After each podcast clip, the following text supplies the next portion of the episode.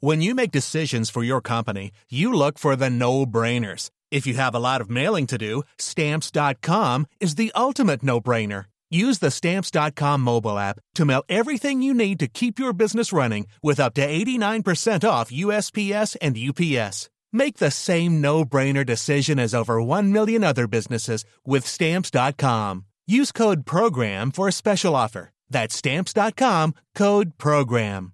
Confidence starts with loving who you are. And when your skin feels nourished and glows on the outside, you naturally radiate confidence from the inside. Give your skin a glow up with Osea's clinically proven Mega Moisture Duo. This ultra hydrating body care features two of Osea's best sellers, Undaria Algae Body Oil and Undaria Collagen Body Lotion. These seaweed powered heroes use skincare level ingredients normally reserved for your face for results you can see and confidence you can feel. Osea has been making clean, clinically proven seaweed infused face and body care products for over 28 years. This luxurious skincare is vegan, cruelty free, and climate neutral certified, so you never have to choose between your values and your best skin. Glow from the inside out. Get 10% off your first order with code GLOW at OseaMalibu.com. That's O S E A Malibu.com code GLOW. The Telegraph. The Telegraph. Podcasts.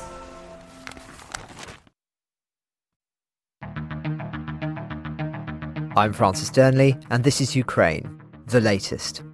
Today, we cover the deadly Russian strike on an apartment block in Dnipro, in central Ukraine, that killed dozens of men, women, and children. Plus, we look at the extraordinary news on Saturday that Britain will send Challenger 2 tanks to Ukraine. This hideous and barbaric venture of Vladimir Putin must end in failure. Putin's war in Ukraine has destabilized energy markets the world over. Nobody's going to break us. We're strong. We're Ukrainians. Every weekday afternoon, we sit down with leading journalists from the Telegraph's London newsroom and our teams reporting on the ground to bring you the latest news and analysis on the war in Ukraine. It's Monday, the 16th of January, day 327. And today I'm joined by Associate Editor Dominic Nicholls and James Kilner, currently travelling across Poland, who reported on the vicious Russian attacks on civilian targets over the weekend. I started by asking Dom for a summary of the attack and the international reaction. Well, hi, Francis, and hello, everybody. Yeah, so Dnipro, Dnipro, the city, uh, same name as the river uh, that it runs alongside, or that it sits alongside. A city of about 1.4 million people hit on Saturday, part of a wave of attacks across the country. Um, hit on Saturday, dozens uh, believed to have died. The regional governor, last update this morning, said that 40 people have been killed, 75 injured. Uh, 35 people still missing, but obviously that's from, from Saturday, so the hopes of uh, pulling any more survivors from the rubble are uh, fading fast. Uh, James will be able to tell us more uh, about this. It was a, a it was a nine-story apartment block that was hit. Um, no military value whatsoever. Um, I, well, I wouldn't even bother with the with the statement from Russia, but you can imagine that they, you know, they're all they they didn't hit it, you know, not them, of course, etc., etc. I mean, it, it, was a horrific attack, uh, terrible, terrible pictures on uh, the papers today and uh, and across social media. It was part of a part of a wave of attack on Saturday. There were possible ballistic missile strikes, something we don't often see, haven't often seen uh, regularly seen in in, uh, in this phase of the war since February the 24th. But possible ballistic missile strikes on Kiev on Saturday morning, possibly fired from Belarus. No one's really sure because the the missiles struck and um, the impacts were heard. No casualties, thankfully, but impacts heard before the air raid alarms went off in Kiev, and that's that's not unsurprising. Ballistic missiles are going exceptionally fast and they come in at a very very high angle so there's very little air defense can do um, they get very little warning, especially if they're fired from Belarus. But also, there's very little air defence can do against them because they're coming in at such a at such a high angle. Um, however, like I say, there's a bit of confusion around that because there, there were impacts heard and no casualties before the air raid alarms went off. But um, there's no mistaking what happened in, in Dnipro, and uh, uh, James will be able to tell us more. But but, but I mean, just uh, it continues this this pattern of aggression from Russia. I mean, it's not even there's no it's not a piece of civilian infrastructure. There's no there's no energy plants nearby. Not that that is in any way justification for what Russia's been doing. It continues this pulse. Remember, I had a um, a brief from a, a, Western official last week, and the, the official made the comment that with the dwindling ammunition stocks that Russia has for long range weaponry, um, there's a there's a sort of pulse of about seven to ten days between these big barrages that they've they've been able to go for, um, and that gap in between these barrages is getting bigger and bigger and bigger as as they as their stocks dwindle. But as their stocks dwindle, they are increasingly turning to um, dumb munitions, so not precision guided, uh, or munitions that are being used out of their primary role. So, for example, we know that they've been using in the in the ground to ground role some anti ship missiles. So, as I've said before, the thing still has a warhead on it. It'll still it'll still uh, explode when it hits something when it when it gets to the where it's uh, the target it's going for or anywhere else. Um, but the guidance system and the way it operates if it's designed for primarily a maritime attack, then it's not going to operate exactly as it as it should do in the land attack, and therefore the the accuracy uh, is even less. So I, don't know what what munition this was that was used in the Dnipro attack, but as Russia is increasingly depleted of its precision guided munitions and and general weaponry, it's turning to other forms of uh, other forms of ammunition, some of which are just simply not suited for the task that they are using it for. And of course, layer on top of that the moral consideration or the, the utter lack of moral consideration that they just don't care. They don't care that, what, that, that they hit civilian infrastructure. In fact, I think they're quite pleased when it does because they believe that they can win by chipping away at the resolve of the Ukrainian society and uh, and the international resolve outside the country um, supporting Kiev. But James will be able to tell us more. Yes, and just before I come to James, who, as I say, is about is, is currently travelling across Poland as we speak. There's been some more details on this attack that's come out from President Zelensky last night, and I think it's just worth reflecting on when you hear these numbers and exactly who these people are as well. So, as you say, Dom, over 40 people have been killed and 75 injured thus far. Last night, President Zelensky was saying that 39 people were rescued, including six children. 25 were killed as of last night, including one child, with 73 wounded, including 13 children, with 43 missing. As I say, these numbers have now risen considerably from that.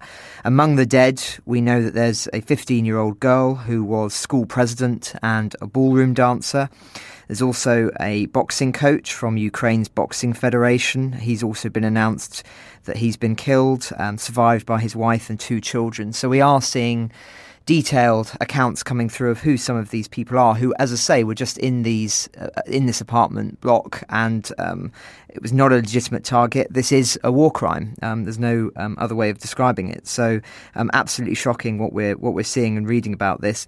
Zelensky also announced last night that he it would be adding a, a further 200 more Russians and Kremlin supporters to its sanctions list following the attack.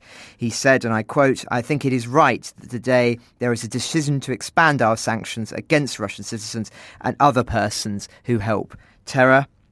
Now, something else that was going on over the weekend, which has really just brought all of this, I think, into an even starker focus for many people, is that it was uh, Miss Universe, the competition, and indeed Miss Russia was present there wearing a, a dress that can only be described as uh, incendiary for many. It was bright red, and uh, it was seen because the, the Russian state was involved in this as being a, a, deliberate remark on the attacks on Ukraine and possibly even the attack on the Dnipro itself. Uh, she herself said that the theme was the Russian Empire, not Russia, but the Russian Empire, and it was partly designed by the State Hermitage Museum. And I mention this not to be frivolous, but rather to, to say that so many people have commented on the contrast between the hideous accounts that we've been hearing today of people screaming in the rubble, trapped under the rubble of this apartment block, and people cheering at this competition for uh, Miss Russia. And I think many, many people are asking serious questions to how it can be permitted for Russia to literally parade itself in this manner uh, on an international competition like that, and to have been enabled to do so when such hideous attacks, many of which people are are calling terrorist acts are, are taking place so prominently. And indeed, it, didn't, it shouldn't surprise us given that we've seen numerous attacks like this now. But I think the timing of this is, is also relevant. But I'm um, just turning to James. James, you were covering this for us over the weekend. Just very interested to hear your reflections on the story and further insights that no, you no doubt have. Yeah, I found myself reporting on this terrible story of first of all, it was five dead and 15 injured, and then the, the was updated to 12 and then it became 20 etc etc and the personal stories came out. And and and the videos and and the photos all, all made for an incredibly distressing uh, shift. But obviously very important to report. And and and i think in my estimation that will go down. I think the death toll somewhere around about 39 at the moment children women men uh, everyone's been caught up in it. And i think it's going to go down in, in my estimation is perhaps the biggest or the deadliest single long range missile attack from, from Russia since the war began. Now, I you know have to carry that with, with long range. I'm talking about missile attacks from uh, boats or bombers, you know, miles away. I'm not talking about artillery uh, hits, which have taken out a lot of people. Importantly, like Dom said, the Russians denied it. They said it was a Ukrainian air defense system hit their missile above Dnipro and deflected it onto this missile block.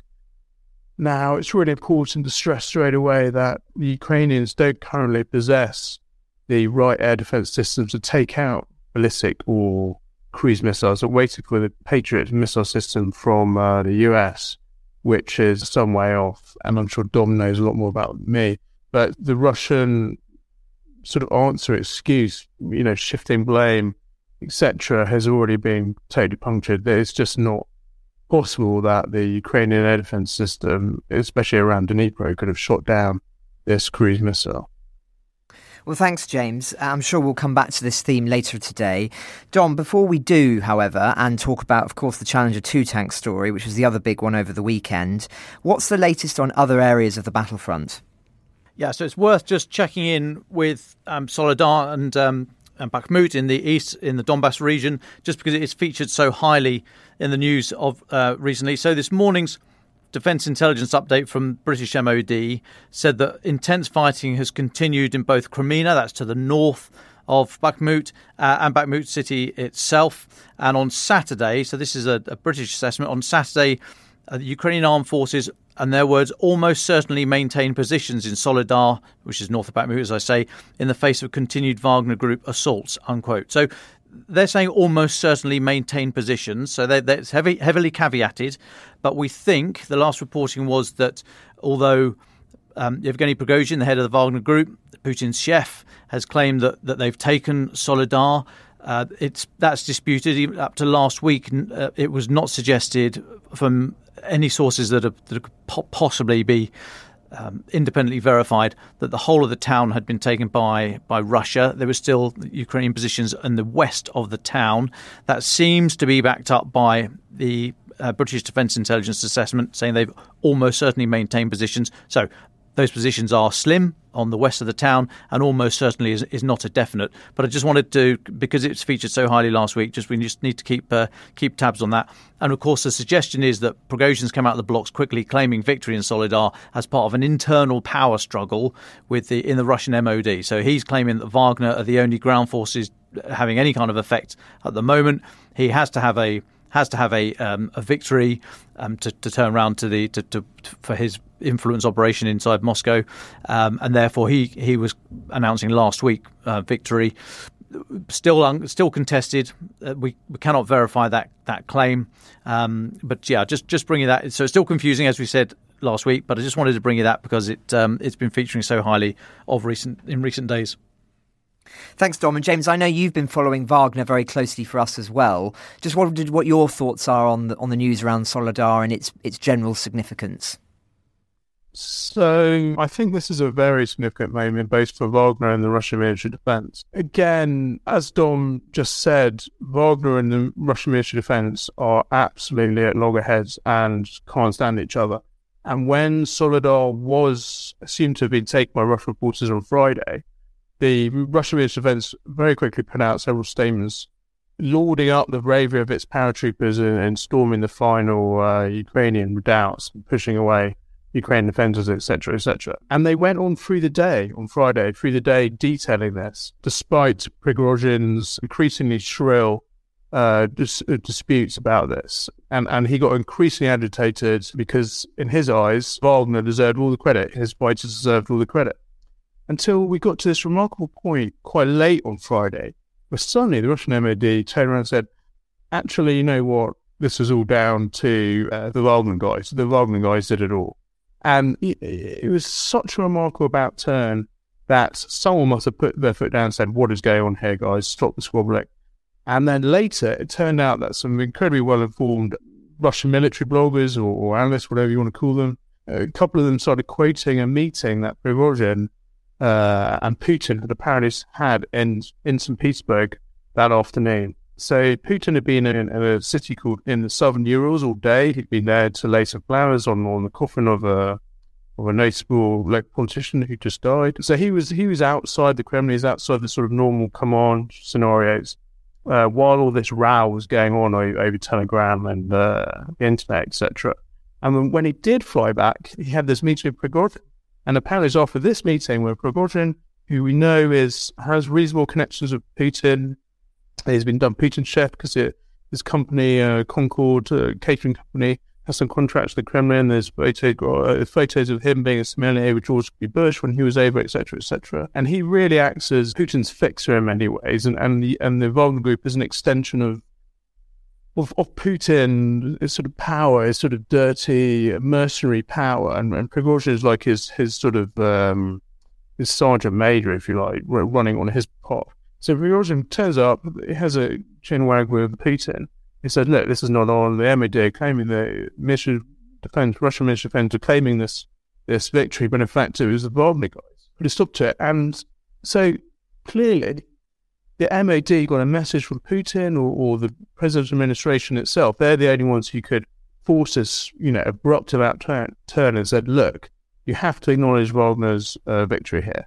And, and they did. It was absolutely remarkable. And we all know that the Russian Ministry of Defense is full of lies and it, and it massively spins things all over the place, you know, o- over evaluating its successes and, and covering up its failures, etc. And here we were, exposed by its own allies, exposed by the Wagner Group. So really, the tension between these two fighting forces now is, is absolutely remarkable. Very quickly, more recently, the weekend, the Russian military blogger community and the MOD and Wagner have moved on quickly over the squabbling or who, who captures Soledar, etc.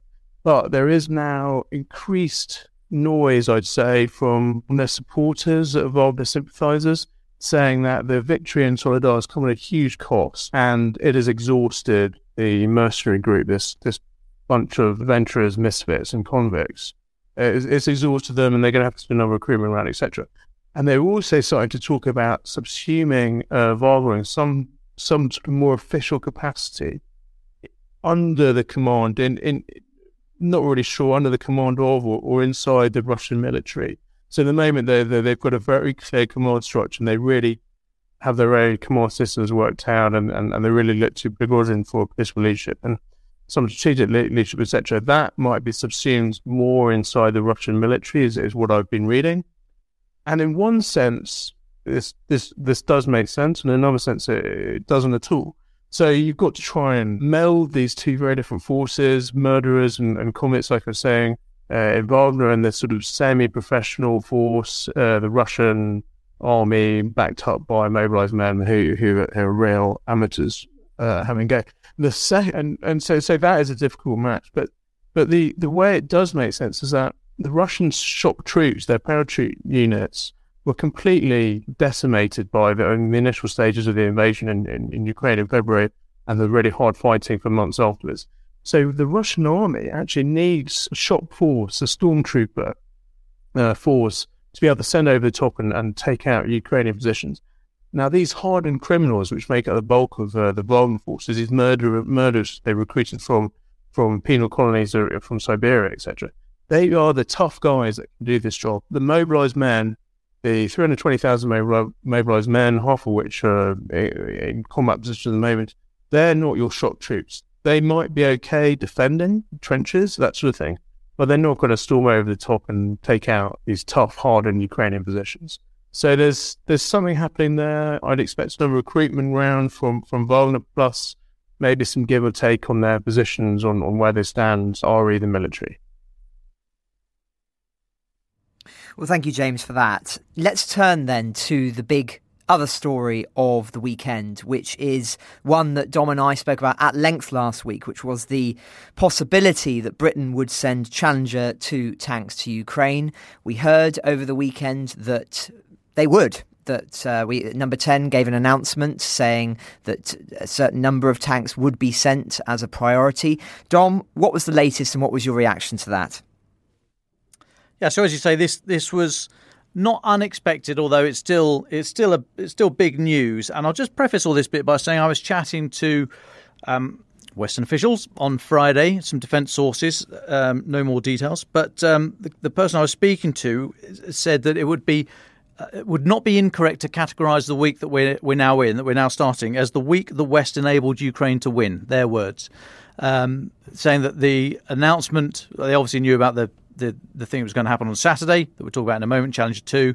But they said there's going to be announcements today, mon- uh, Monday, also Wednesday, and then running into Friday into the Ramstein contact group. So I think I think a number of things are happening. We were trying to work out last week whether or not the various international the various different countries were were jostling to be the first one out the blocks to supply tanks, or whether any any perceived delay was because they were trying to come to a coherent position about who can announce what when with industrial considerations, which are yeah, absolutely critical here, as we'll speak about. Um, so trying to trying to put together a, a coherent block, which may still be the case. We don't know what's going to happen happen this week, but let's do the the what, the why, and the so what. So what happened, what it means, and uh, you know why they did it, and, and so what does it what does it lead on to? So the big news from the weekend was that after a phone call between Britain's Prime Minister Rishi Sunak and President Zelensky, Britain's going to send 14 Challenger 2 to Ukraine in the coming weeks, possibly four sent immediately, um, and also uh, we think 30 AS-90 artillery systems. AS-90 being a self-propelled 145 mil artillery gun.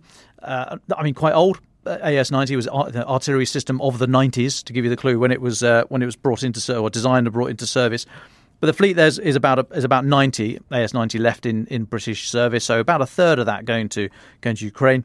14 Challenger 2 from well numbers numbers vary, but we are supposed to have uh, 227, of which 148 will be upgraded to Challenger 3. New gun, um, other bits and bobs due uh, 1.3 billion program due in, in the 2030s. Again, more of that, more of that in a minute. So we won't we won't dig into the What's Challenger Two look like? Why, why, uh, why, what might it do on the battlefield? If you, I mean, there's enough articles we've written, and the last couple of days uh, on the on the poddy, we've we've talked at length about the the ins and outs of why of what the tank can do. Um, but what does it mean? I mean, as I say, this might be um, the the first of many. So it was suggested that that tanks were on that line, that sort of almost, my, in my view, self-imposed line about what's escalatory, what's too provocative in various people's ideas. You know, as if um, as if the invasion's not been provocative. But anyway, um, would tanks be too provocative, and therefore uh, just just one Western tank. I'm talking an, an American M1 Abrams. Um, I forgive forgive me the, the, designation of the latest variants, but basically the Americans M1 Abrams, the German-made Leopard 2, and Britain's Challenger Challenger 2. French got Leclerc. There's other there's other very very capable systems out there, but those these are the biggies. Who's going to go first? Who's going to gift it first? And there's all sorts of political considerations about end user agreements. For example, Poland expressed willingness to to donate uh, Leopard 2s to Ukraine, but had to get Germany's say so, and still has to get Germany's say so to, to send them. And it's thought that, that somebody was going to go first, and actually Challenger might be might be e- a slightly easier option because in in in the bigger picture of NATO slash Western capability, Challenger is a bit of an outlier. There's not many people use the systems, us, the Jordanians, a few others, um, but not in not in Europe. Um, uses a different nature of ammunition, has its own sort of logistic tail, its own um, system of maintenance, and so it is. It is a. It is. I'm not saying it's only symbolic because 14 Challenger 2 uh, in your backyard can give you a serious headache. Um, but in and of themselves, 14. And remember, of course, that, that we, we think Ukraine's expressed um, the kind of numbers of about two to 300 big main battle tanks, Western made, made main battle tanks, and about 600 infantry fighting vehicles is what they, they believe they need to put together. I mean, that'd be from that, you're talking. Um, you know, two or three armored divisions, basically. Uh, but that's what what Ukraine is talking about. So let's let's take the figure of 300 main battle tanks. 12, 12 or 14 Challenger 2 is good, a move in the right direction, but it's not it's not the end of the story. But it is it is arguably um, a moment for the for the for the West to step up and to to get involved. And I I, I suggested last week that the the American decision on Friday a week ago, so 10 days, whatever that was, to send 50 Bradley infantry fighting vehicles was the kind of gateway in this debate because Bradley, although it's a, an infantry fighting vehicle, it's not a tank. It has a 25 mil main cannon, but it has anti-tank missiles as well. It's digitally enabled. It is a very, very capable infantry fighting vehicle. It's a tank killer, but it's not a tank for those you know doctrinally pure among us. But I think the uh, that was seen as you know, the US were, uh, if they're not going to go as far as Abrams for now, then putting the Bradley in there was a was a definite signal of intent, and I think that has unlocked some of the some of the political um, gearing in Europe, and then Britain came out with this. So so what more we're going to going to see this week um, will be very interesting. I'm told that uh, Britain's Defence Secretary is going to be briefing Parliament later on this afternoon in a couple of hours. So we'll be um, I'll be writing about that for tomorrow, and um, and we'll we will talk about it tomorrow.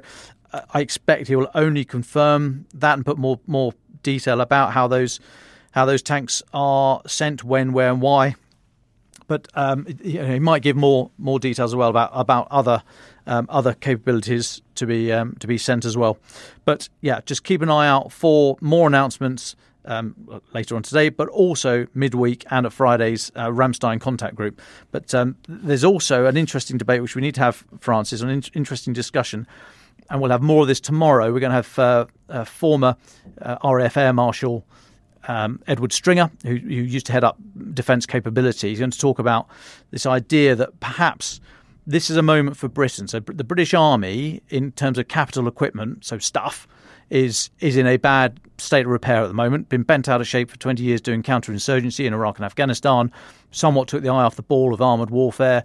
You know, I, I, was there at the time, and you know, all the arguments were, "Ooh, that, that's all that's all old hat." You know, surely Russia's not going to invade. Well, you know, hey, look what happened. So you know, there there is some there's some let out, but but not much. To be perfectly honest, they really did take their eye off the ball in terms of upgrading the the heavy armored fleet of uh, the Warrior infantry vehicle and the Challenger tank.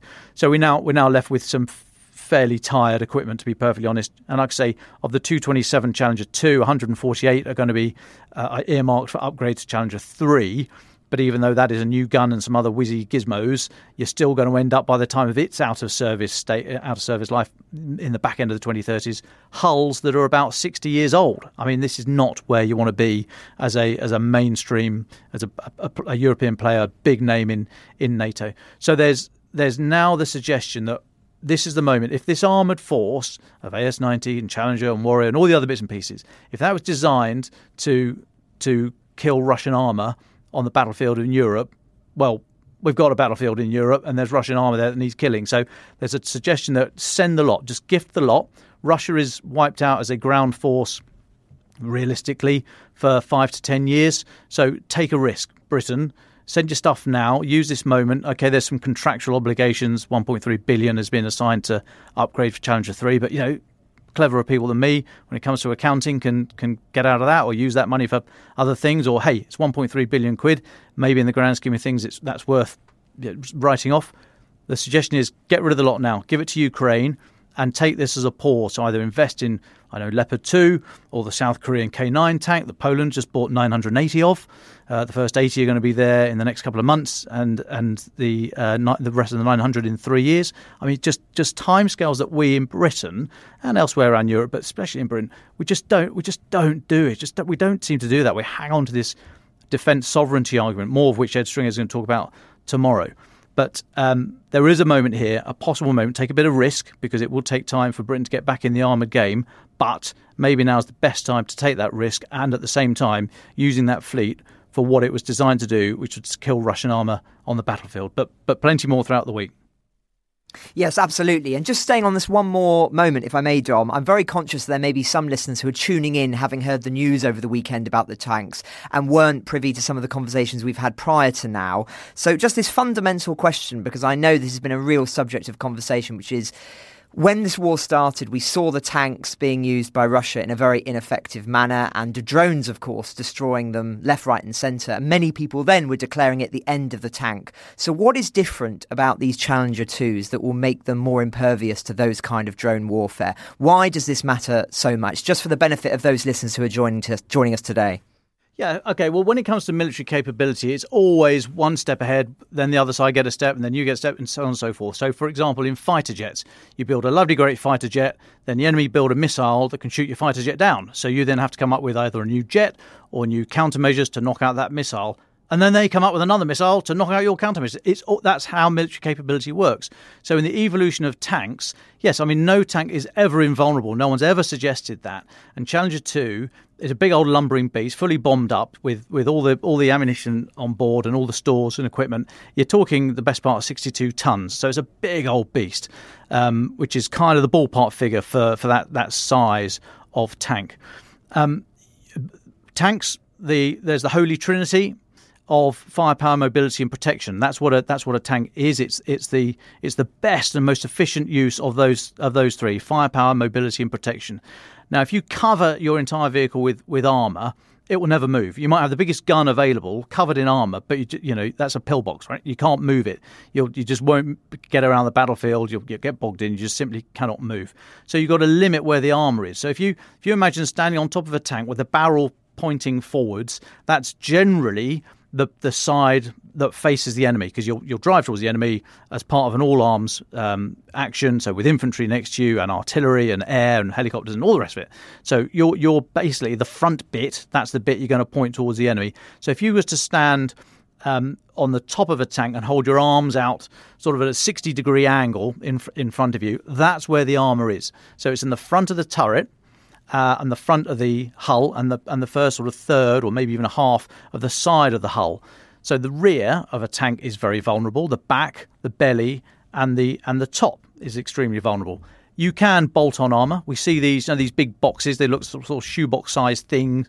We see on Russian tanks. They're explosive reactive armor. They're basically two plates of metal with an explosive element in between them. So when a when a round hits them, the explosive goes off inside the ERA box and it physically tries to push away the incoming round. Um, and, you know, it can be successful, which is why modern anti tank weapons like the NLAW and the Javelin are a dual warhead. Sorry, the Javelin is dual warhead. The NLAW is not. The NLAW has a top attack, goes goes over the tank and fires straight down through the soft top. But the Javelin has a, a, a, a, tandem warhead. So the first warhead sets off the ERA, the second warhead goes through the tank. And this is what I mean about this constant sort of cat and mouse, one step ahead of the other. Challenger 2 doesn't go for that, doesn't go for doesn't go for ERA, but it just has very, very, very capable armor. Graded secret, so I mean I've I've played with it, I've kicked it, I've stubbed my toe on it, but I've no idea what the hell was in it. But it, it was supposedly the best armor. Um, yeah, pick your dates, but the best armor in the world at, at that time. But like I say, you can't put it everywhere. But generally, if you work work in concert with other arms and you use the tank to its its full effect. So ideally, I mean, the tank round is, is designed to go ideally sort of two kilometres, one one five hundred ish for Hesh, which is the, the high explosive, and about two thousand for the um, for the fin, the, armor plated, sorry, armored piercing, fin stabilized, dis- discarding sabot, the dart, the really heavy metal dart that just perforates uh, enemy tanks and destroys them that way. So you want to be standing off at about that kind of distance and with the optics on these things so you'll see you'll you'll have very good magnification by day. You'll be able to see thermally at night. So you can out you can you can see further you can engage the enemy from further behind further back so they can't they can't see. And if they can see they can't hit you. And if they hit you then your armor is good enough to um, to put up with that kind of strike. And if you're working like I say, with with all arms, so that you're not the only thing on the battlefield that these that the enemy is trying to shoot out, or that you're able to fire back at the enemy. Then they are very very capable vehicles indeed, much better than the T-72, which is the predominant vehicle that Russia has on the battlefield. Uh, and as I say, it's the it's the most efficient use of of that triangle of, of firepower, mobility, and protection, but has its vulnerabilities. The roof is thin a couple of inches of steel on the roof. So modern, uh, what are, what are MOD calling them now? Non non returnable or one way drones. Other people call them kamikaze drones that have a TV camera on them, so the the the operator can guide them onto specific natures of equipment, can fly them literally into the tank you want to you want to kill. And if you come down from above, then yes, they can get through the top. But what do you need against these things? Well, heavy machine gun or other other type of anti-drone technology to interfere with the radio signal that's controlling the drone, or um, some kind of um, uh, what do they call it? The uh, active protection measures. So a bit like ERA, but but senses an incoming round or an incoming missile, incoming drone, and fires at it. A box that fires a, a small missile at the thing, almost like micro air defense, I suppose you could call it, um, at the thing coming in. So of course, tanks are vulnerable to drones from above. They're vulnerable to um, emplaced munitions, as in anti-tank mines from below, because the belly of a of a tank is very thin as well. They're completely vulnerable. Um, but but it's it's always an evolution in these things. And in terms of tanks, there's just finally two two ways of of, of thinking about how they could be knocked out. There's what's called an M kill and a K kill. An M kill is a mobility kill. So some of these, some of these, if you start flinging high explosive around at a tank, you can knock the tracks off, you can damage the engine, you can you can destroy the gearbox, etc., etc. And then the thing's not going to move. Now the gun might still work, so it can still be capable. Obviously, you can't continue the forward advance in an attack, but it's still very capable where it is. And the crew will hopefully be um, will survive and be able to get out and, and fix the tank or climb in another one and, and carry on. So there's an M kill. A K kill is when it's completely destroyed or you know written off basically. But again, that doesn't necessarily mean that the crew are dead. Um, and you know, training these crews, whilst whilst it's not it's not absolute rocket science. Sorry, Hamish, but um, you know it, it is it does take a while to to get to, to train the individual crew members and then to have them working as a team and have that team working with other tanks and then to have all those tanks working with all the other bits of the military orchestra. Um, you know that's where where it, ta- it can take the time. So yes, tanks are vulnerable, but you know, drones are, are, just as vulnerable, and every other munition on the battlefield is, is, vulnerable if you know if you know how to defeat them, and you've got enough enough means of finding them and, and warning that they're out there. Then you can do something about it. And basically, the battlefield is a is a you know it's not it's not a health and safety place to be, really, is it? There's always something that can uh, that can knock you out. So no, it's not the day. The day the tanks is not over. And final piece of evidence, if if if you want any more convincing, Ukraine has, since the Second World War, basically, U- Ukraine is up against the biggest armored um, threat, armored battle. Uh, as I say, since we've seen for about 80 years, and right at the top of their of their wish list for help from from external donors are tanks. Right, so you say that the day of the tank is over, you, that's one of the things that Ukraine is asking for as a, as a, priority. So, so they that would suggest that they still see utility in these things. Um, always going to be vulnerable, but what, use them properly, train them well, and uh, and they are still extremely capable. I use use the expression not mine, not going to claim it as mine, but it, I can't remember where, where it came from. But yeah, the, the, the old adage was that that tanks are like dinner jackets. You don't need a din- dinner jacket every day, but when you do need one, only a dinner jacket will do. And it's the same thing for tanks. Thanks, Dom. And uh, just to add to that, I think part of the reason that the Ukrainians are so keen to have them is because of their intentions for Crimea and for other counter-offensives. And of course, you need tanks in order to be able to move troops forward effectively to shield the soldiers, to, for more firepower to punch through the kind of defences that we know around Kherson. Uh, so I, th- I, think, as you say rightly, uh, that it's, it's all very easy for people to speculate. So, well, the, the era of the tank is over. But just ask those people on the ground what they need. And as you say, at the very top of their priorities are, are, are tanks. I think also, as well, it's just worth underlining as well that for many people, things have reached a certain stalemate. One can question that interpretation, but for some they have. And whilst the tanks aren't going to be the game changer that that some people might like, they are still nonetheless part of the of the solution that could be what uh, breaks uh, Russia's sort of uh, defences in certain areas. They are part of a game changing strategy rather than a than a silver bullet, as it were. So they're not the whole solution, but they're part of one. And so I think rather than this being seen as as perhaps a turning point, it's the first step in what could be one. And that, of course, would play into what you were saying earlier on about the conversations that are happening amongst many foreign governments at the moment about what comes next after this and what further support they will give, not only just in terms of tanks, but other weapons as well. That this is all part of, a, of an ongoing conversation. Um, just before we turn away from weaponry, Dom, there was one other story about a Poseidon super torpedo that Russia have been uh, bragging about today. I just wonder if we could touch on that very briefly before I come back to James on a story. Yeah, I mean, I, will touch on it briefly only because I don't think it, it, it deserves a huge amount of airtime. Russia is, is very good at um, producing a new either a new piece of military capability, a new bit of kit, or having or testing something and saying this is a new weapon that's going to defeat the West. I mean, we saw it with the Satan nuclear missile. We've saw, seen it with the hypersonic missile. We've seen any new test, and Russia goes, ah, there you go, NATO. There's one in the eye for you. So, yeah, Poseidon is a new missile. I've not, not heard of it before. Um, fine, great. I, I, mean, look at the T14 Armata tank. I mean, we've we mentioned these things years ago.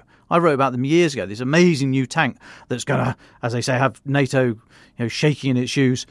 Well, they've they've not turned up. I mean, firstly, they they produced about thirty to fifty of them, enough for a sort of battalion worth, but they've only ever been seen on the um, on the armored games and, and and in test tracks and what have you. So, so yes, Russia announces all these things, but it's just bringing new capability into service. We we do it as well. Now, you know, our, our Ministry of Defence here is forever sending out beautifully crafted press releases about some new shiny little bit of bit of kit that uh, they want some they want some airtime over. I mean, if we brought you every single bit of news about every single bit of new new piece of military equipment being brought into service, we'd we'd never move. Um, but okay, fine. So Russia's bringing out a new a new a new capability. I don't think we should get too worried about it. Um, you know, actions speak a lot louder than words, and we've seen what kind of Russian military outfit has turned up in in Ukraine. Uh, and I think we should we should concentrate on that. You know, I don't mean to be glib here because what's happened in Ukraine is the Russian ground force, the land army, has has basically been broken by this. But it, uh, Russia still has a reasonably capable navy, more mass than more quantity than quality, a, but has a very capable um, submarine force uh, missile and air and space forces, yep, somewhere somewhere in the middle. So so Russia, Russian armed forces writ large, still you know still capable. Although the, like I say, the land army has been broken here. So I don't mean to to to, to say that there is no threat here and there's no risk because we've seen what these people's tolerance for risk is, their risk appetite. But I don't think we need to worry. We don't need to quake in our boots as they would wish it for each new announcement that, that the Russian Ministry of Defence puts out. Thanks, Dom. And James, just returning to you, you've spoken a little bit about Wagner earlier on, and I noted that you did a story for us over the weekend about a Wagner mercenary who dodged rifle fire and tracker dogs in an escape into Norway. Just wondering if you could fill us in a little bit more on that story, and also just your general reflections on, on how many Russian soldiers seem to be fleeing their armed forces or mercenary forces. I've not heard of many, but perhaps you can correct me on that.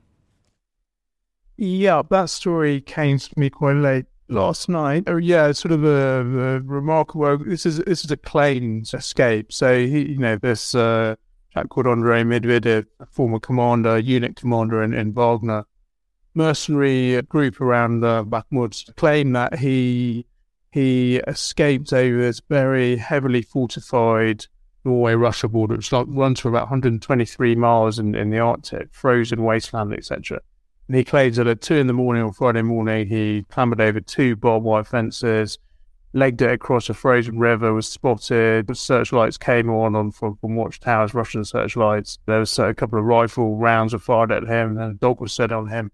And he miraculously escaped all this and, and made it to a Norwegian house, uh, banged on the door, and, and got help, and is, is now in in Oslo seeking asylum yeah, it's a remarkable story. If we give him the benefit of the doubt, then this kind of proves my, my point that I was trying to make earlier that, that Wagner troops are ready to be the, the Russian military shock troop, take over that mantle from paratroopers, uh, because that is an incredible feat. Either way, this is important because he's the first Wagner commander to have fled to the west, and he says he's prepared to spill the beans on just how brutal uh, the Wagner mercenary group is.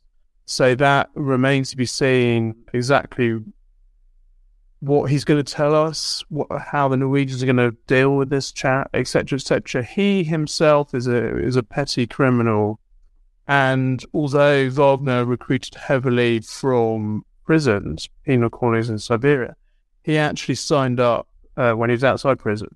So he signed up on, you know, on, the no duress. Uh, he signed up for a four month contract in July, and then he went down and, and was given a command uh, unit to, to deal with in in Bakhmut.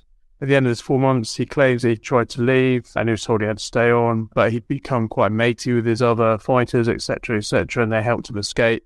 And then in December, he popped up somewhere in Russia, hiding Russia, and started to on a video started to, to tell people about these terrible the terrible way that the uh, Wagner fighters are treated, etc., etc. And then apparently he made this escape because he felt a threat. Wagner has this this special group, Miod, uh, which means honey, Russian word for honey, which go after uh, people who desert the, the, forces. And if they catch these people, uh, they're killed. So this guy made this apparently dramatic escape into Norway. So um, Wagner do have a problem with their sort of fighters fleeing or deserting. Uh, and that's one of the reasons why uh, Prigozhin himself said a couple of months ago, I think it was, that if he catches any deserters, they, they die. The, the deal is very simple.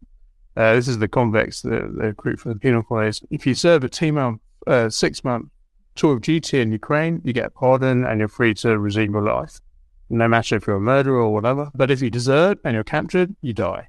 Now, one of Andrei Medvedev's fighters, he's the Wagner mercenary commander who claims he escaped over the border of Norway on, on Friday. One of his fighters was this was this guy who did desert. He he was recruited from prison and he did desert to the to the Ukrainian side when he got to Ukraine. Fortunately for him, he was handed back in a prisoner exchange by the Ukrainian forces back to Wagner. And they dealt with him, they recorded themselves killing him. So this sort of meant that this guy, uh, all Wagner fighters know this is this is for real. Even so, people prepared to take the risk. I wrote a story a couple of weeks ago about an armed group of six fighters from uh, a Wagner group who escaped from a camp in, in occupied Donetsk region uh, armed and they were on the run around Rostov, which is a big uh, city in southern Russia near the border. So, you know, this is continuing to happen despite Wagner's threats to, to kill people they desert. Another, I mean, the, the Russian armed forces, be the regular forces or these Wagner mercenary groups, which are which are Kremlin extensions of Kremlin militia, have a huge problem with morale and uh, people deserting, etc. had this terrible story at the weekends where uh, a sergeant, I think it was, at a, at a barracks in Belgorod in southern Russia, let off a hand grenade, which ignited ammunition in, in neighboring uh, houses and uh, killed three other soldiers and injured 16 others. These are all mobilized men. So if you have, I mean, the, the Russian media played this down and said the grenade went off accidentally. Opposition, Russian opposition group said it was deliberately set off by the sergeant. If if if you go the Russian opposition uh, media, which I'm, I'm, more inclined to believe, then morale is so poor that even Russian professional soldiers, sergeants who who are meant to be there to keep the whole thing together, we know the NCO uh, NCO corps in uh, cadre in um, in the Russian army is quite weak, but even so, these are professional uh, soldiers. Uh, they're completely exhausted and their morale is shot to pieces, and they're they're you know they're essentially committing suicide and, and taking people down with them. It's uh, it's a it's a terrible state of affairs for the Russian army. Thanks, James. Just before we end, I think it's important just to whiz through some of the diplomatic updates. There have been a few over the weekend and today. The first one that struck me is the story of uh, the ex president of Russia, our old friend Dmitry Medvedev, has said the Japanese prime minister should, I can't quite believe I'm saying this, ritually disembowel himself after urging Moscow not to use its nuclear weapons. So it's the latest in what is obviously a long line of shocking and provocative statements from this figure, who once upon a time was considered a West leaning reformer, but has completely reinvented himself since uh, Russia invaded Ukraine last year. And we can speculate as to all the reasons why that may be. But he was responding to a meeting between the Japanese Prime Minister and Joe Biden over the weekend, where the two leaders issued a joint statement saying, and I quote, We state unequivocally that any use of nuclear weapons by Russia in Ukraine would be an act of hostility against humanity and unjustifiable in any way.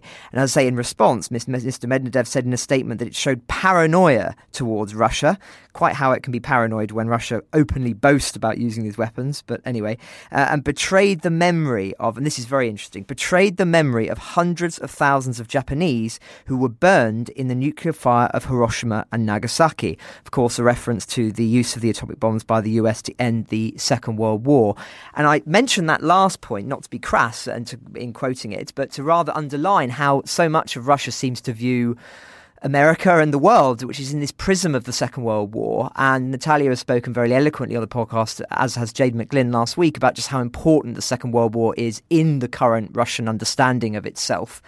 And just the fact that it's referencing that as a reason why Japan and the US, which have been very, very close now for for the best part of 80 years after the end of the Second World War, is is just incredibly revealing as to I think how stuck they are in in, in a certain moment in time and how that then is used for them to reflect how they view the present. So that was one story. Just one other, which I thought was also very interesting, which is Germany's defense minister has resigned amid all of the Ukraine criticism that we've spoken about on the podcast in the last few weeks. So this is Christine Lambrecht. She's resigned following this criticism, as I say, of her handling of the military modernization programs and the country's arms delivery to Ukraine. She's put out a statement today that she submitted her resignation request to Chancellor Olaf Scholz, saying that months of media focus on her has stood in the way of a factual debate about the military and Germany's security policy. The valuable work of the soldiers and many people in my department must stand in the foreground, she said. And just to list what some of those PR disasters and, and, and blunders were, uh, listeners will recall that at New Year, I think this may well have been the straw that broke the camel's back. There was that rather awkward video that she posted on New Year's Eve where she was standing talking about how she'd found the year.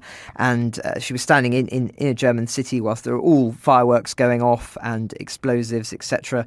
And it just optically looked insensitive. There's also uh, the criticisms that have been made on her of the 5,000 helmets at the very beginning of the war, which has been very widely condemned since then. And clearly, she feels that the media speculation and criticism has is now um, having a destabilising impact on, on how perhaps Germany is viewed abroad and internally as well. So she's decided to uh, to fall on her sword. And who knows? Perhaps, just perhaps, it's part of an attempt to reshuffle the cards, as it were, prior to some announcements about leopards. I don't know that, but I'm just speculating. It would make sense that if you're going to do that, you want it to be a fresh face that might that might be the person to announce it. So, as I say, watch watch this space this week. Dom, I know you had one more update on your conversation following with the senior Western official. Just wondered if you could fill us in on that before we turn to our final thoughts. Yeah, so uh, break, break. This wasn't a Western official. Uh, I was speaking to the head of a, a European uh, foreign intelligence agency, so s- separate from. And I want to make that distinction clear because when journalists here are invited, uh, well, journalists everywhere are invited into briefs with Western officials, um, we do not say where where the individual comes from, any any nation or organisation.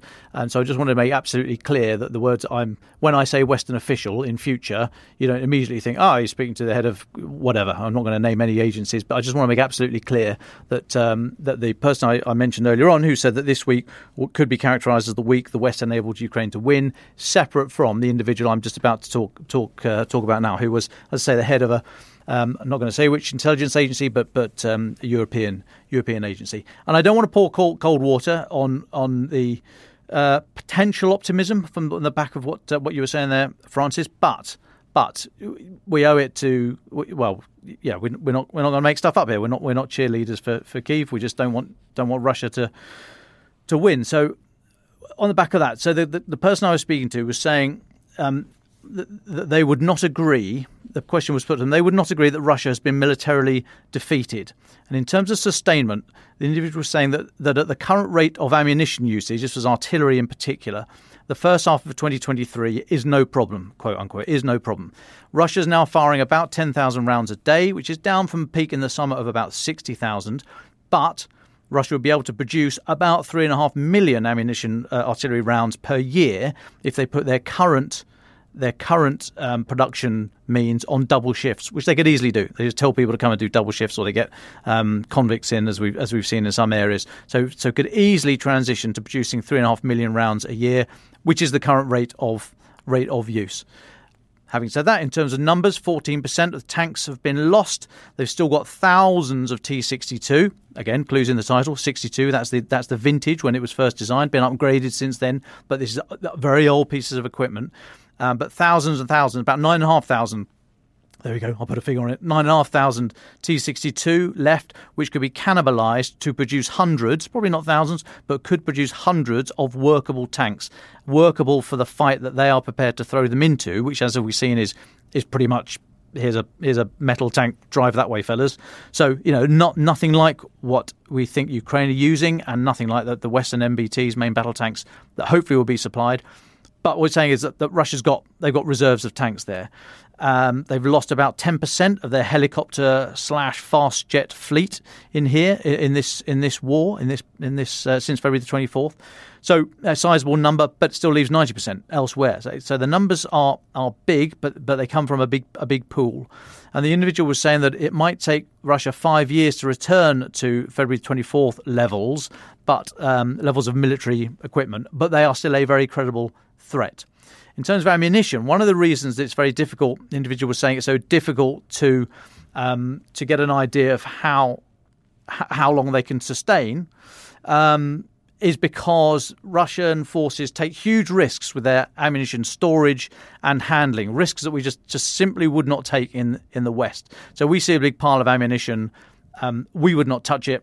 Russians are and are using it. Some of it's going bang because it's old and rusty and degraded, and the chemicals have corroded and so on and so forth. They're handling it poorly, but they take take much greater risk, and hence it's difficult to come to a, a um, an agreement about exactly what stocks they've got mobilization. So the second round of mobilization, or the second half of the mobilization that we've already seen, which, which we think could could produce about 150,000 mobilized personnel.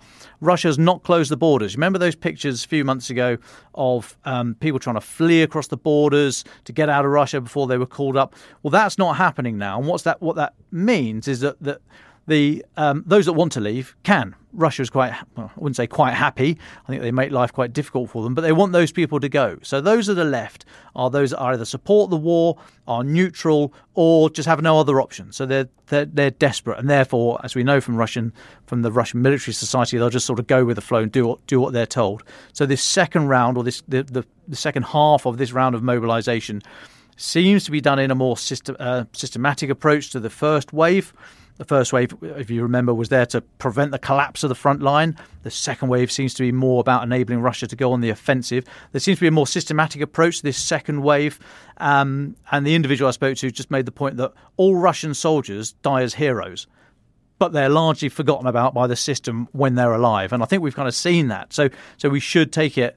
Um, it's, it's, a very credible source, but this idea that there could be thousands more mobilised people uh, Russian soldiers coming and a more systematic approach to putting them together as formed teams and formed units. That is credible. In terms of society, uh, this individual assessed that there was an anxious mood but no willingness to accept defeat and said there's no revolution coming from the Russian people anytime soon. However, uh, Putin does understand that Russian society will not forgive a loser. Uh, in terms of the Gerasimov move, so the head of the Russian armed forces, Valery Gerasimov, he's now head of the Russian armed forces and he's uh, in day-to-day charge of the war. Uh, as we thought it was, this this uh, this individual saying that that was down to a power struggle in the Kremlin. This is seen as a blow for Prigozhin, the head of the Wagner Group, um, who is seen as not delivering enough partly probably why he's been so quick and so keen to tout Soledar as a as a massive victory, even though it, it's a small victory, possibly, probably, uh, but they're not in complete control of the town. We don't think. Um, the individual said it's a very Russian style for the top man to be sent in to fix things when uh, when they're going wrong. But uh, Gerasimov, who quote tends not to be a military genius, take that stiletto out your ribs. Um, yeah, tends not to be a military genius. This could be the last chance for him. But Putin has put him in there, this individual was suggesting, because he values loyalty much more than capability, much more than actually being able to do your job. Loyalty is everything. I might mention that at the Telegraph. Um, he says that Russia, he or she said that Russia sees the West's lack of consensus over what a Ukrainian victory would look like as a weakness and has perceived there are cracks in the US Republican Party over support for Ukraine and will try and fill that with um, influence and, uh, and yeah, we, we can expect more more to come there.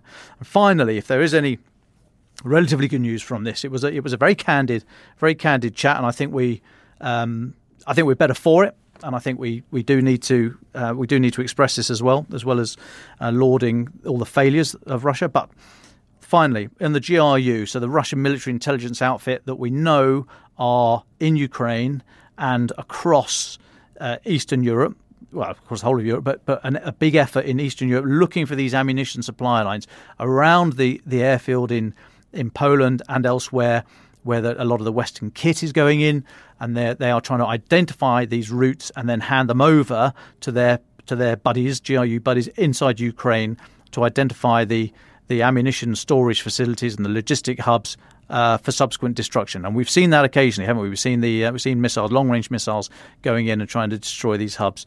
But uh, this individual individual confirmed that, the GRU is trying to do that, monitor and identify these arms shipments, but says that Russia's targeting cycle does not allow them to be swift enough to hit moving targets um, or in any way interdict them.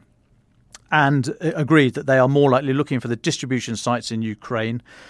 The individual thought it was surprising that there'd been no strategic Russian strategic sabotage operation in Poland or elsewhere to either blow up some of these sites or to stop the um, or to, to, to stop the, the, the, supply of arms uh, and put that down to a, a, successful Allied counterintelligence operation. So there seems to be, you know, the great game right now in, in Eastern Europe. You've got Russian spies running around looking for the high HIMARS and looking for all the other kit, equip, kit and equipment being flown into Poland and elsewhere, of course, not just Poland, and then taken by road and rail across the border into Ukraine. You've got a big Russian effort there Russian spies running around trying to interdict those sites, interdict those movements, hand them over to their to their muckers inside Ukraine. And there seems to be a very large Allied counterintelligence operation. So our spies looking for their spies and military people and God knows who else. Um, that's my interpretation, not not this individual's, I should say, um, the, of our people looking for them. So I mean, the diplomatic front on this will, if it ever comes out, will be fascinating to follow. Uh, and and with that, the individual disappeared back into the shadows. But I will pass on again uh, from the next next brief I have with um, with such such people, uh, such that I'm able. It's all starting to sound a little bit too much like a John le Carre novel. Uh, James, it's our f- time for final thoughts. Uh, if I could start with you, what would you leave our listeners with today? Well, f- firstly, I d- I don't think there has actually been a second mobilization in Russia yet, so we've had a lot of noise from Ukraine about this. But it hasn't been called. Obviously, that's something to watch out for. There are a couple of other tools that Putin and the Kremlin has, which they can use before they mobilize once again. Uh, one of those is only about half the 320,000 mobilized men have even been in combat yet. So, so he's got to reserve about 150,000 soldiers, etc and plus he's got a, a same same number roughly of conscripts. So he may, I mean, it's a very, very would be a highly politicized move in Russia to use conscripts, but he could, if you take the Moscow perspective that the annexed regions are now formed part of Russia, conscripts, if war hasn't been declared, are legally allowed to be deployed uh, inside Russia.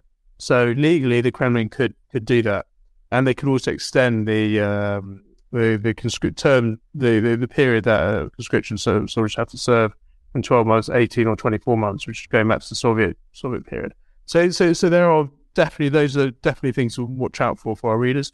I'd say with General Gerasimov and this uh, terrible missile attacks at the weekend, I think he's in a being backed into a corner, and he has to, in in a way, he has to, he has to deliver something. Surovikin wasn't really able to. He was able to sh- to shore up the, the sinking ship, and and so I think with Gerasimov in charge, you will see an escalation uh, of the war, such like um, such as we, we saw over the weekend. We might be seeing more of that sort of thing. We might be seeing more aggressive uh, Russian military maneuvers on the ground, etc. I think he he's he's been brought in. He's got a much higher political and public profile than Surovikin uh, ever had, and I think he's been brought in to use that. And I think we will see that happening on the battlefields around Ukraine. And then finally, I think the story in Samara with the destruction of this battalion of mobilized men. We think up to 400 were killed on New Year's Eve at a New Year's Eve party in a barracks uh, at a town called Makiva outside Don- uh, Russian Ministry of Defense, of course, lying saying it's about 89. But it's clearly about 400 or like the whole the whole lot. So this is an almost entire battalion of mobilized men were destroyed in a HIMARS or Ukrainian HIMARS attack on, on New Year's Eve, and the repercussions of that are filtering through into Samara. I've seen some incredible videos where women who who so so so Russian Ministry of Defense is denying the information. It's just not helping, and it's really frustrating that these poor women whose husbands and sons were mobilised in September, October, and now have gone off to, to war and, haven't heard from them. And I've seen some incredible videos of women saying, "No, this is your war, not our war," etc. They're not directly criticizing Putin or even the Kremlin, and a lot of the blame is at the Ministry of Defense. But that frustration, that sort of contractual deal that Putin always had with the Russian population, that he was in charge, they didn't have to worry about it, uh, his authoritarian methods, etc., traditionally Russian, and, and he's going to oppose him, but he's going to take care of everyone. That contractual obligation to, to deliver Russians a safe and relatively prosperous life has been fractured. So if there's another uh, disaster like this, or if the Kremlin propaganda machine starts to fracture even further, you might see more discontent. I'm not talking about revolution or, or massive protest, but just that sort of important uh, sort of lack of confidence seeping through in, in the Russian and Kremlin system. Well, thank you, James. And uh, to end today, over to Tinker Tailor Soldier Dom. Uh, thank you for that, Francis. Uh, yeah, so so this week, if it is indeed going to be characterised as the week that the West enabled Ukraine to win, then we've started off in a good way with the with the Chally 2 announcement. I'd be very interested to see if Germany makes a move with the uh, removal of the uh, defence minister, as uh, Francis was saying earlier on. Um, next move on this is, I'm told now, just after four o'clock, we're expecting Ben Wallace to speak in the um, in the House of Commons here in London. As I say, I, I don't think he'll give give anything more. I think it's just going to give some more details about the announcement that came out over the weekend, but there might be. However, it does it does augur well for a for a busy a busy week of gifting, capped off as I said on Friday. Location yet to be decided, or, or to tell Dom, um, but I hope to be there. The next the, the Ramstein contact group, so uh, so named because it first of all started in, in the US Air Base in Ramstein, Germany. This is Secretary of Defense Lloyd Austin's um, initiative about 50 nations now around the table gifting uh, military aid and only military aid, so not humanitarian aid, not just straightforward economic loans, etc. Hardware, military hardware for Ukraine. So Friday is that is that big event, and hopefully there'll be some other announcements in between now and then. Starting off in a couple of hours.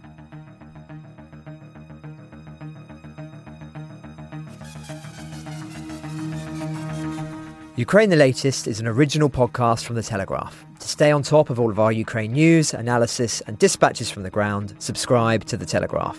You can get three months access to our website for just £1 at telegraph.co.uk slash Ukraine the latest. Or sign up to Dispatches, our Ukraine newsletter, which brings stories from our award winning foreign correspondents straight to your inbox.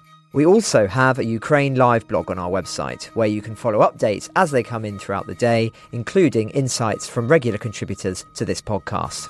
You can listen to this conversation live at 1pm each weekday on Twitter Spaces. Follow The Telegraph on Twitter so that you don't miss it. If you enjoyed this podcast, please consider following Ukraine the Latest on your preferred podcast app. And if you have a moment, leave a review, as it helps others find the show. You can also get in touch directly to ask questions or give comments on our new email address, which is ukrainepod at telegraph.co.uk. We do read every message and now plan to reply to even more of them. Ukraine the Latest is produced by Louisa Wells and Giles Gear, and today on Twitter, Gemma Farrell.